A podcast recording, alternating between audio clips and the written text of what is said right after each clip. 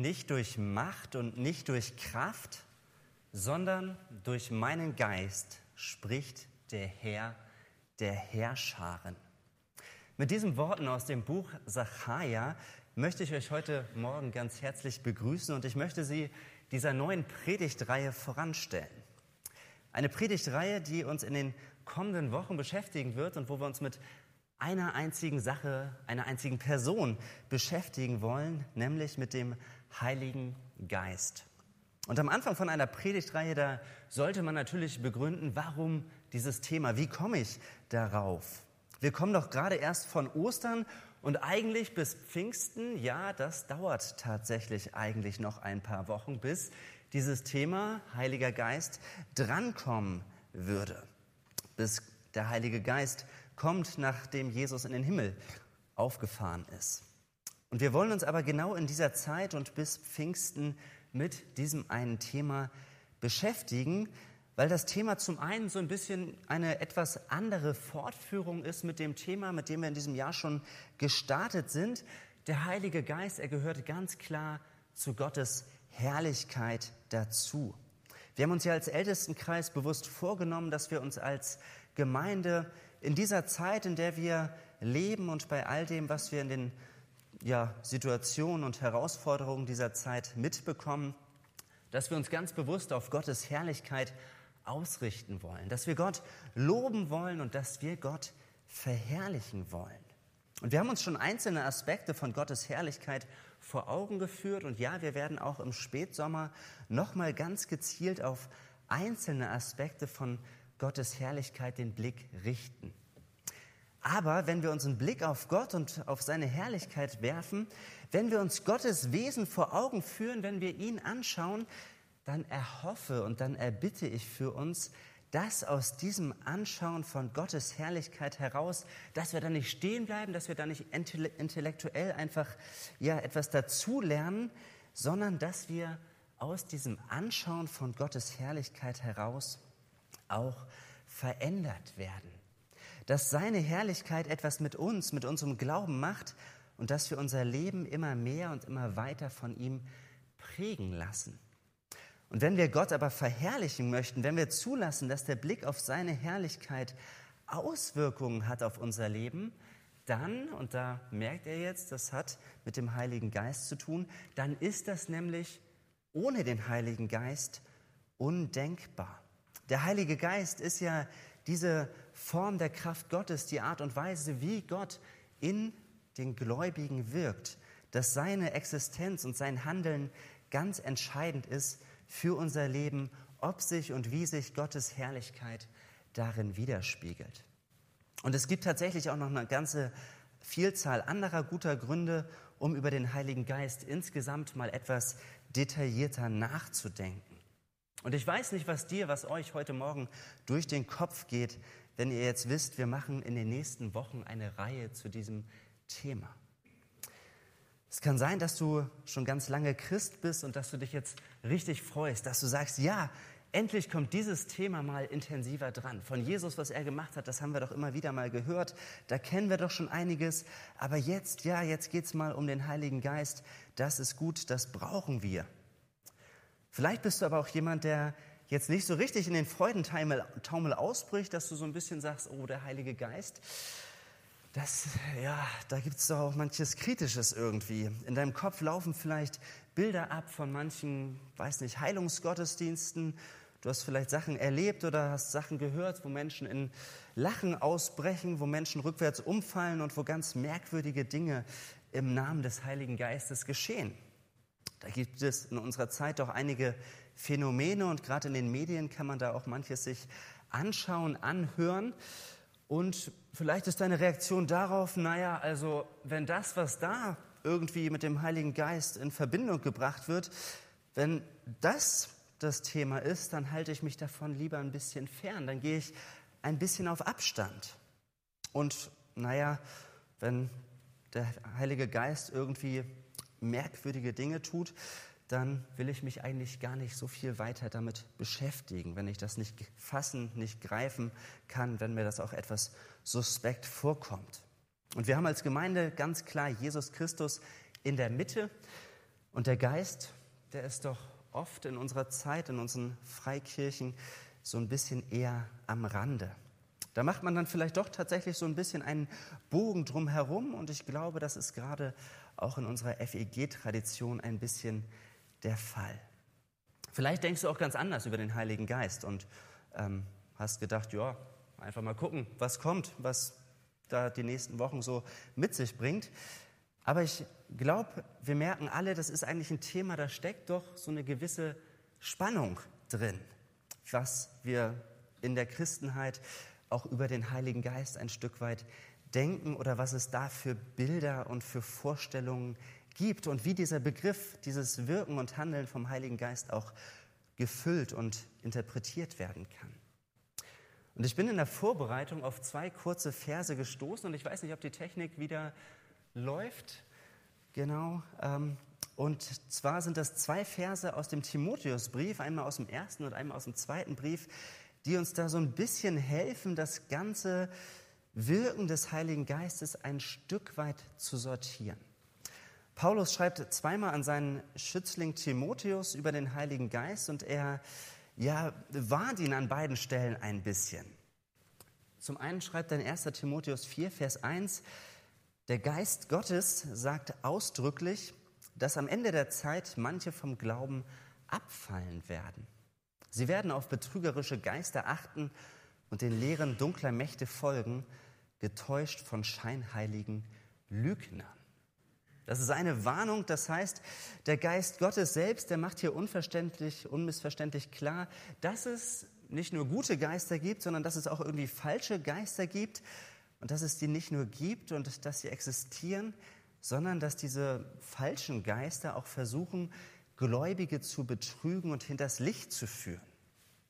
Und diese falschen Geister, die werden vermittelt durch Menschen, die nach außen hin einen frommen Einschein haben, aber die letztendlich Lügner sind. Das heißt, wir merken, es gibt doch eine Art falsche Spiritualität und deshalb müssen wir uns bewusst sein. Auf der anderen Seite warnt Paulus Timotheus aber auch vor einem gegenteiligen Phänomen, das einem eigentlich genauso zum Verhängnis werden kann. Und dieser zweite Vers, der das ganze Thema so ein bisschen rahmen soll, der steht im zweiten Timotheusbrief in Kapitel 3. Und da spricht Paulus dann wieder so ein bisschen über die Zeit in den letzten Tagen der Erde und dann beschreibt er, wie die Menschen da unterwegs sind, dass er sagt, die Menschen werden selbstsüchtig sein, sie werden lieblos sein, sie werden geldliebend sein, sie werden das Vergnügen lieben. Und dann kommt Vers 5 und er schreibt, es sind Menschen, also sie geben sich zwar einen frommen Anschein, aber von der Kraft wahrer Gottesfurcht wollen sie nichts wissen. Und dann warnt er Timotheus, halte dich von solchen Menschen fern. Das heißt, hier geht es um Menschen, die zwar doch irgendwie fromm sind oder die fromm tun, aber sie werden dadurch charakterisiert oder beschrieben hier, dass sie nicht an die Kraft Gottes glauben, dass sie nichts von der Kraft wahrer Gottesfurcht wissen wollen, dass sie diese Kraft Gottes vielleicht sogar eher wegargumentieren und dass am Ende eigentlich nur noch so ein toter, vielleicht auch nur noch ein intellektueller Glaube übrig bleibt. Das heißt, genauso wie es also eine falsche Spiritualität auf der einen Seite gibt, gibt es auch irgendwie eine Form der Verleugnung der echten Spiritualität. Und beides müssen, beides wollen wir doch vermeiden. Wir wollen achtsam sein, nicht auf falsche Geister hereinzufallen, aber wir dürfen auch nicht auf der anderen Seite vom Pferd fallen und uns das Wirken von falschen Geistern darf uns nicht den Blick versperren für das kraftvolle Wirken von Gottes Geist in den Gläubigen. Das so ein bisschen als Rahmenbemerkung am Anfang zu diesem Thema Heiliger Geist. Und ich erwähne diese Dinge zu Beginn ganz bewusst, weil ich für mich selbst gemerkt habe, dass ich bei diesem Thema Heiliger Geist doch in einer Spannung stehe, wie ich darüber nachdenke und in welchen Kategorien und Schubladen ich da manches einsortieren oder zuordnen würde. Und dass uns das ganz schön blockieren kann, wenn wir da schon voreingenommen sind und wir uns da vielleicht etwas mehr Freiraum schaffen sollten, um möglichst unvoreingenommen über den Heiligen Geist nachzudenken. Und das ist eben das Anliegen dieser Predigtreihe, einmal ungeachtet der ganzen Strömungen, die es im Blick auf den Heiligen Geist gibt und dem ganzen Hin und Her, was es in unserer Christenheit an Meinungen dazu gibt, dass wir uns auf den Weg machen wollen und fragen, was macht denn eigentlich der Heilige Geist? Wie ist er und was hat sein Wesen eigentlich mit uns zu tun? Dass wir sein Wirken Stück für Stück entdecken und dem nachgehen wollen und heute mit einer ganz grundlegenden und ich sage mal erstmal Überblick schaffenden Frage starten wollen. Wer ist denn der Heilige Geist? Und die Frage, wer ist der Heilige Geist, fühlt sich vielleicht so ein bisschen paradox an, wenn man sagt als Christ, naja, da habe ich doch eigentlich den Heiligen Geist, er wohnt doch in mir. Und dann müsste doch eigentlich jeder von uns ganz gut sagen, wer der Heilige Geist ist. Und doch denke ich, dass es vielen von uns gar nicht so leicht fällt, diese Frage zu beantworten. Und vielleicht könnt ihr mal so ein paar Sachen reinrufen, was ihr denn damit verbindet, wenn ich frage, wer ist der Heilige Geist? Was wäre eure kurze, bündige, knappe Antwort darauf? Der Beistand. Innere Stimme, Fürsprecher. Gott, Teil der Trinität.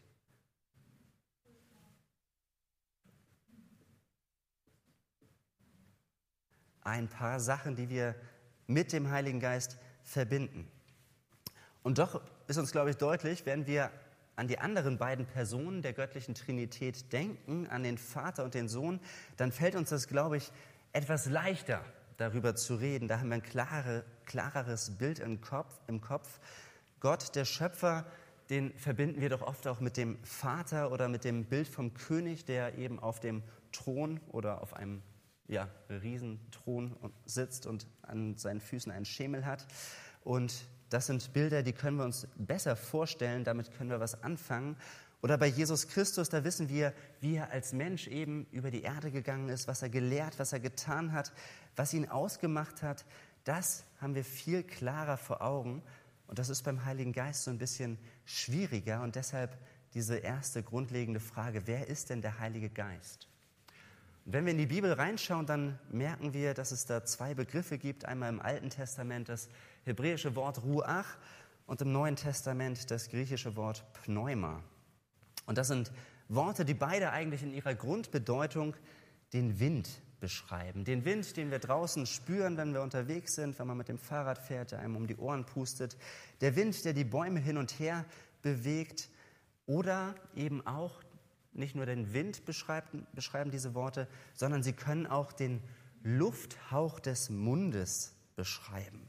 Den Lufthauch des Mundes, den man mal draußen sehen kann, wenn es kalt ist und man hauchen kann. Oder aber, das finden Kinder immer ganz faszinierend, wenn man einen Luftballon aufpustet, dann merkt man, wow, da kommt doch wirklich was aus dem Mund raus. Da passiert was, der Luftballon füllt sich mit Luft, wenn man den aufpustet. Da geschieht etwas durch diese durch diesen Lufthauch. Und wenn wir jetzt vom Ruach oder vom Pneuma sprechen, dann merken wir, egal ob wir vom Wind oder vom Lufthauch des Mundes sprechen, diesen beiden Begriffen liegt der Gedanke zugrunde, dass es da etwa eine unsichtbare, aber zugleich auch kraftvolle Bewegung zugrunde liegt, dass da etwas Lebendiges geschieht und dass sich da etwas auch verändern kann. Gerade wenn wir das Bild eben vom Luftballon vor Augen haben, der sich auffüllt. Und das ist eben auch die Vorstellung dieser Begriffe, die eben bildhaft auf den Geist Gottes in der Bibel angewendet werden. Wenn da vom Geist Gottes die Rede ist, dann merken wir, da ist irgendwie auf unsichtbare, kraftvolle Art und Weise Gott am Werk. Dann macht Gott was, dann passiert etwas durch diese seine Kraft. Und das wollen wir uns jetzt einmal anschauen, was im Alten Testament durch den Geist Gottes geschieht. Wie Gott im Alten Testament durch seinen Geist am Werk ist. Und tatsächlich, wir wissen ganz viel über den Heiligen Geist aus dem Neuen Testament, da bekommen wir ein deutlich schärferes und klareres Bild. Aber schon im Alten Testament ist an über 100 Stellen vom Geist Gottes immer wieder die Rede. Und es dauert gar nicht lange, ganz am Anfang, bis wir das erste Mal von ihm lesen. Das ist schon im zweiten Vers der Bibel. Da lesen wir in Genesis 1, Vers 2, und die Erde war wüst und leer, und Finsternis war über der Tiefe und der Geist Gottes schwebte über den Wassern. Da merken wir, der Geist Gottes, er war schon ganz am Anfang mit dabei. Er schwebt irgendwie über den Wassern. Er ist in der Schöpfung mit anwesend. Er ist sogar mit aktiv. Das wissen wir von späteren Berichten. Und wenn wir ein Kapitel weiterlesen, dann wird uns auch berichtet von der Erschaffung des Menschen. Und da lesen wir, da bildete Gott den Menschen aus Staub vom Erdboden und hauchte in seine Nase Atem, also das ist dann dieses Wort Ruach, des Lebens. Und so wurde der Mensch eine lebende Seele. Und später bestätigt dann im Buch Hiob einer der Freunde Hiobs, dass er sagt, der Allmächtige hat mich gemacht und der Atem des Allmächtigen belebt mich. Und das ist das, was ganz am Anfang geschieht, dass Gott dem Menschen Leben einhaucht, Atem des Lebens in seine Nase einhaucht, dass Gott aus einem Haufen lebloser Materie etwas Lebendiges macht und hier der Geist Gottes in der Schöpfung am Wirken ist, dass er die Menschen ganz zu Beginn schon belebt, dass er sie füllt. Das ist das eine, was wir sehen und merken. Der Geist Gottes, er hängt schon in der Schöpfung eigentlich ganz von Anfang an mit drin. Aber der Geist Gottes, er ist nicht nur selbst schöpferisch tätig, sondern wir lesen dann später, dass er einzelne Menschen im Alten Testament erfüllt, dass er sie begabt, dass er, damit sie in besonderer Weise für Gott tätig sein können. Und das ist total spannend, wenn man das einmal sieht, dass dieser Geist Gottes, dass er Menschen mit künstlerischen und handwerklichen Fähigkeiten begabt. Ich weiß nicht, ob euch das mal aufgefallen ist, dass das immer wieder, wenn es um den Tempel geht, um die Stiftshütte, um den ersten Tempel, um später um den zweiten Tempel, um die Gegenstände, die da vorbereitet und hergestellt werden, dass da immer davon zu lesen ist, dass der Geist Gottes einzelne Menschen begabt hat, um diese Dinge auf besonders schöne, gute und wertvolle Art und Weise herzustellen. Das lesen wir über Bezalel, dass er von, vom Geist Gottes erfüllt wird, um eben die Stiftshütte und die ganzen Geräte darin bauen zu können. Dass er von Gott her befähigt war, die ganzen Leuchter bauen zu können. Oder später, als Salomo den Tempel bauen lässt, da ist es ein gewisser Hiram, der Weisheit und Können hatte, um am Tempelbau mitzuwirken. Und auch beim zweiten Tempel, der nach dem babylonischen Exil eben aufgebaut wurde, da ist dann wieder vom Geist Gottes die Rede, der dem Baumeister Serubabel in besonderer Weise zur Seite steht. Und da merken wir immer, wenn es eigentlich um die Außendarstellung der Präsenz Gottes auf Erden geht, dann hat der Geist Gottes Menschen in besonderer Weise befähigt, damit das Ergebnis auch wirklich gut wird. Und ich finde, das ist schon ein erster lohnenswerter Gedanke, wo man überlegt, wenn das für Gott damals beim Tempelbau und bei all dem, was diese ganz praktischen Geräte angeht, wenn es ihm da schon wichtig war, Menschen mit kreativen und künstlerischen Fähigkeiten zu begaben, dass das besonders gut ist, was bedeutet das denn heute für uns als christliche Gemeinde, wo wir ja hier auch ein Gemeindehaus haben, aber wo wir eigentlich in viel krasserer Form als geistlicher Tempel Gottes miteinander unterwegs sind und Gott seinen Geist gibt, um seinen Tempel eben auch mit dem auszustatten, zu begaben, zu befähigen, dass es wirklich eine besondere Aufgabe hat, weil Gott doch präsent sein möchte auf dieser Erde durch seinen Tempel. Das als erster Gedanke, wie er im Alten Testament einzelne Menschen begabt und befähigt. Eine zweite Sache, die wir sehen, ist, dass Gott aber einzelne Menschen auch mit einer ganz besonderen Fähigkeit ausstattet, dass sie das Volk Israel führen und leiten. Da denken wir vielleicht an Josef, der durch seine Weisheit und durch seine Einsicht ja ganze Nationen vor dem Hungertod errettet hat und dem der Pharao aus Ägypten ganz klar attestiert, in ihm, in diesem Josef, den er zum mächtigsten Mann über das Volk gemacht hat, in ihm ist der Geist Gottes.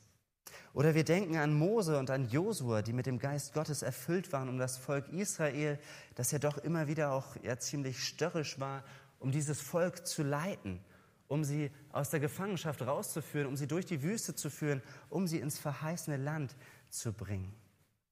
Wir denken vielleicht auch an die Richter, wo es immer wieder von einigen Richtern heißt, bei Othniel, bei Gideon, bei Jephthah, bei Simson, dass der Geist Gottes auf sie kam und dass sie dann als geistbegabte Führer des Volkes das Volk aus der Unterdrückung befreit haben. Wir denken auch an König David oder an König Saul, dass auch sie geisterfüllt waren. Und bei all dem geht es aber jetzt nicht nur um eine ja, Leitungsgabe, dass sie irgendwie gut organisieren, dass sie vielleicht gut delegieren konnten, dass sie weise waren, sondern diese ganze Geistbegabung der einzelnen Personen, die dann das Volk ge geführt haben, das hat immer auch mit der Gottesfurcht des Einzelnen zu tun. Dass es nicht immer nur Zufall war, der Geist weht irgendwie, wo er will, das in einer Form schon, aber andererseits merken wir bei all diesen Menschen, auf denen der Geist Gottes ruhte, dass sie ganz gottesfürchtige Menschen waren, dass sie Gott ergeben waren, dass sie sich auf ihn ausgerichtet hatten und mit Gott im Kontakt standen und dass sie dann aus dieser Nähe zu Gott heraus das Volk eben ja, leiten oder befreit haben, was auch immer sie getan haben. Dass sie diese Fähigkeit hatten, das Volk zu führen und zu leiten, dass das in ganz enger Korrelation mit ihrer Beziehung zu Gott auch stand. Und eine letzte Sache, wo der Geist im Alten Testament wirkt, ist, dass er einzelnen Menschen Gottes Gedanken und Wege offenbart hat. Das sind natürlich die Propheten, die ich damit meine. Die Propheten des Alten Testaments, die unter dem Einfluss von Gottes Geist standen, dass sie sogar aufgetreten sind mit dem Selbstbewusstsein, dass sie sagen konnten, wenn ich jetzt rede, dann kündigen sie an, so spricht der Herr. Sie wissen, dass das, was sie dann ankündigen, dass sie das Sprachrohr Gottes sind und dass Gott durch sie das Volk ja, benachrichtigt, dass er sie zur Umkehr bewegt, dass er sie korrigiert oder auch ermutigt hat. Das ist das, was uns im Alten Testament vor allem begegnet, diese drei Formen, wo man sagen kann, im Alten Testament, wenn da vom Geist Gottes die Rede ist, dann merken wir, da ist Gott auf unterschiedliche Art und Weise am Werk. Dann handelt er da mit schöpferischer Kraft, mit Macht, auch mit Entschlossenheit in der Schöpfung, aber auch durch Menschen hindurch. Und trotzdem kann man jetzt fragen, okay, vom Alten Testament her, wer ist denn da jetzt der Heilige Geist?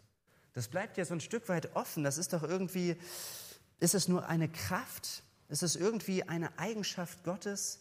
Irgendeine Form von Energie, die einzelne Menschen da ja beflügelt oder Raum nimmt? Eine Kraft, die Gott immer mal punktuell zielgerichtet eingesetzt hat? Ist der Heilige Geist nur eine unpersönliche Kraft? Das ist ja das Bild, das man bekommen könnte. Und ich glaube, das ist auch ein Bild, das viele Menschen in der heutigen Zeit, auch viele Christen doch vom Heiligen Geist haben. So eine Form, ja, irgendwie der, der Beistand, aber doch ja eben die eine Form von der Kraft Gottes, die in Menschen wirkt.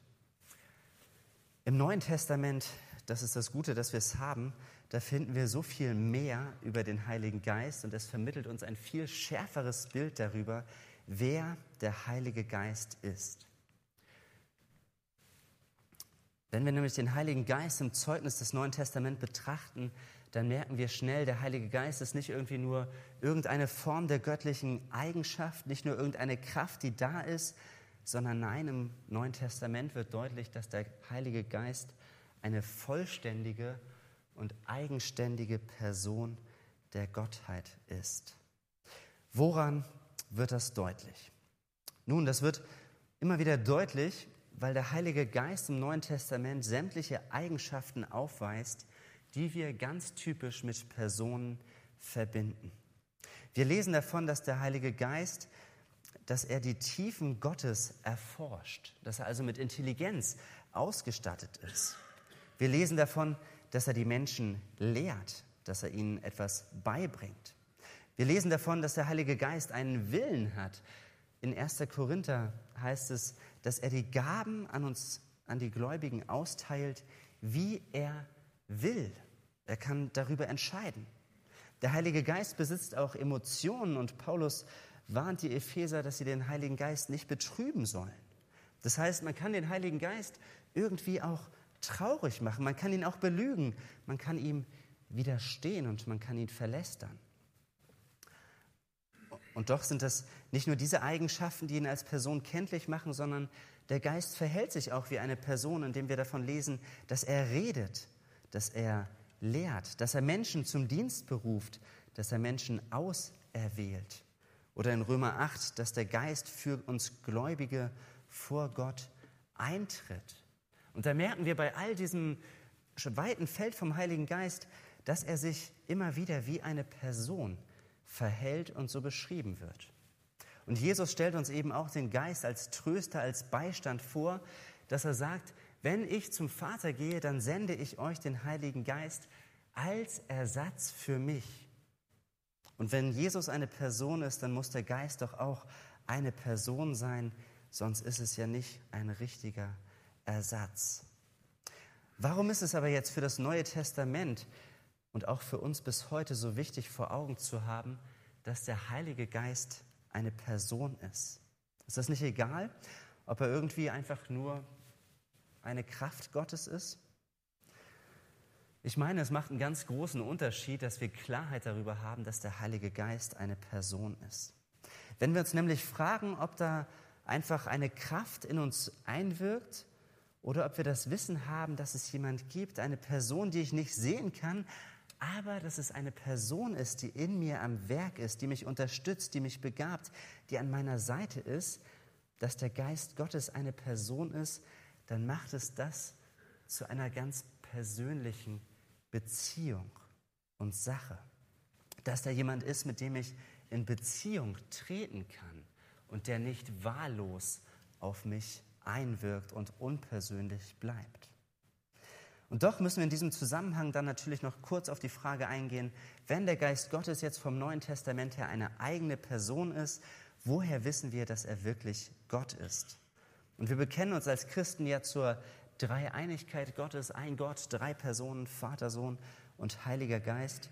Und das wird eben auch an mehreren, mehreren Stellen im Neuen Testament deutlich, dass der Heilige Geist ersatzweise für Gott verwendet wird, dass wir an einer Stelle lesen.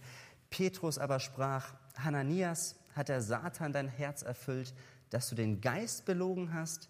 Und dann einen Vers später heißt es, nicht Menschen hast du belogen, sondern Gott. Also das hier Lukas in der Apostelgeschichte vom Heiligen Geist und von Gott austauschbar spricht.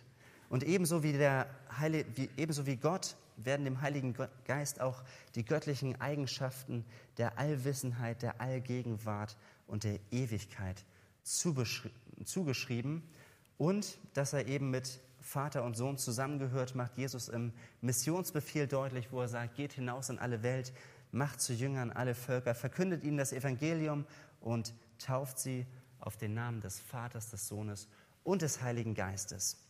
Das merken wir hier, das ist da immer wieder deutlich im Neuen Testament, dass diese Gottheit des Heiligen Geistes hier durchscheint und deutlich wird. Und jetzt kann man sich fragen, okay, der Heilige Geist ist also Teil der Dreieinigkeit Gottes, aber welche Aufgabe hat denn bitte schön der Heilige Geist in dieser Trinität? Das ist die letzte Frage, mit der wir uns beschäftigen wollen. Was ist die Aufgabe des Geistes in der Dreieinheit Gottes? Und dafür müssen wir uns natürlich zuerst die ganz große Frage stellen, was hat Gott eigentlich für ein Ziel mit seiner Schöpfung, mit uns Menschen? Was sagt uns die Bibel zu dieser ganz großen Perspektive? Und wie ich die Bibel verstehe, berichtet uns eigentlich vom Anfang bis zum Ende die Bibel von einem einzigen großen Projekt, das Gott in seiner Dreieinheit ausführt. Und wie jedes Projekt, das kennen wir aus Unternehmen oder von handwerklichen Projekten, so hat jedes Projekt doch ein Ziel. Und Gott möchte, dass er die Menschen, die er erschaffen hat, die Menschen, von denen er vorher schon wusste, dass sie sich von ihm abwenden, er hat das Ziel, dass diese Menschen, dass seine Geschöpfe dahin kommen, Gott von ganzem Herzen zu lieben und ihn zu ehren. Das ist Gottes großer Wunsch. Deshalb hat er uns überhaupt gemacht, weil er Gemeinschaft haben möchte mit uns und dass wir ihn loben und anbeten, dass wir erkennen, wer er ist. Und um dieses Ziel zu erreichen, hat Gott dann einen Plan entworfen Und das ist das, was wir durch die ganze Bibel hindurch sehen, dass es dieses eine Ziel ist, das grundlegend ist für das, was in der Bibel Stück für Stück sich entwickelt und passiert. Was der rote Faden der Heilsgeschichte Gottes ist. Dass wir merken ganz am Anfang, ja, da wenden sich die Menschen schon ab von Gott, da lehnen sie sich gegen ihn auf. Sie müssen den Garten Eden, das Paradies verlassen. Und doch wendet Gott sich dem Volk zu. Er beruft das Volk Israel. Er möchte mit ihnen seine Geschichte schreiben. Er möchte zeigen, wer er ist, dass das deutlich wird, wenn man das Volk Israel anschaut. Aber die Israeliten, das wissen wir, sie ähm, ja, wenden sich immer wieder von Gott ab. Sie werden untreu und der Abstand zwischen dem heiligen Gott und, dem, und uns Menschen, der bleibt bestehen, bis Gott endlich sich entschließt, seinen Sohn Jesus Christus in diese Welt zu schicken. Jesus hat die Schlüsselrolle. Er soll diesen Abstand, diesen, diese Trennung von Gott aufheben. Die Schuld, die wir immer wieder auf uns laden, was wir im Volk Israel sehen und was wir aus dem eigenen Leben kennen, dass wir nicht so sind, nicht so denken, nicht so reden, nicht so handeln wie Gott. Dafür kommt Jesus Christus. Er nimmt es auf sich und stirbt am Kreuz, damit wir Vergebung und Versöhnung mit Gott erfahren. Und Jesus wird natürlich auch Mensch, damit wir Gott ein bisschen besser verstehen und kennenlernen. Gott wird Mensch, damit wir in unserem Denken über Gott auch nochmal merken und dazulernen können, wie Gott sich das Leben auf dieser Erde vorstellt. Aber das ist Jesu Auftrag gewesen und jetzt wissen wir immer noch nicht, was macht denn der Heilige Geist? Jesus kommt, er schafft wieder Gemeinschaft mit Gott. Das ist die Zeitenwende vom Alten zum Neuen Testament. Auf Jesus läuft das Alte Testament zu. Wir können endlich Gott nahe kommen, wir können gerettet werden und ewige Gemeinschaft mit Gott haben. Aber was macht der Heilige Geist? Jesus kündigt es seinen Jüngern an, dass er sagt, ich gehe zum Vater, dann schicke ich euch den Heiligen Geist, den Beistand, den Tröster, der euch als Ersatz und Stellvertreter an meiner Jesu Stelle zur Seite gestellt wird von damals bis heute verheißt Jesus seinen Nachfolgern den Heiligen Geist. Und jetzt ist es nicht so, okay, Jesus hat seine Mission erfüllt, er ist zum Vater gegangen, er ist wieder aufgefahren in den Himmel und jetzt kommt der Heilige Geist und macht sein eigenes Programm. Nein, so ist es nicht, sondern der Heilige Geist, der hat die einzige und zentrale Aufgabe, auf Jesu Tat hinzuweisen, Jesus immer wieder ins Rampenlicht zu stellen. Das sagt Jesus selbst, dass er sagt, der Beistand, der Heilige Geist, er wird euch alles lehren, er wird euch an alles erinnern, was ich euch gesagt habe. Und wenn der Beistand gekommen ist, dann wird er von mir zeugen. Der Beistand wird Jesus verherrlichen. Das sagt Jesus gegen Ende seines Lebens immer wieder über den Heiligen Geist, was die Aufgabe des Geistes ist.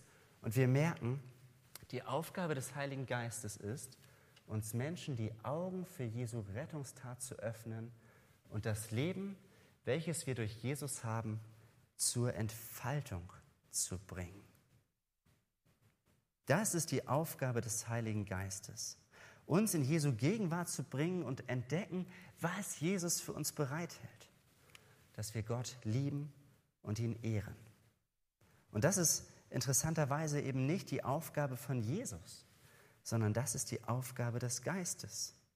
Man könnte sagen, die Aufgabe des Geistes ist es, die Rettung, die wir in Jesus haben, das Geschehen von Ostern, das wir kennen, das wir feiern, an dem wir uns freuen, dass dieses Ereignis für uns aber zu einer erfahrbaren Größe wird, dass wir mit unserem Leben Gott verherrlichen und anbeten.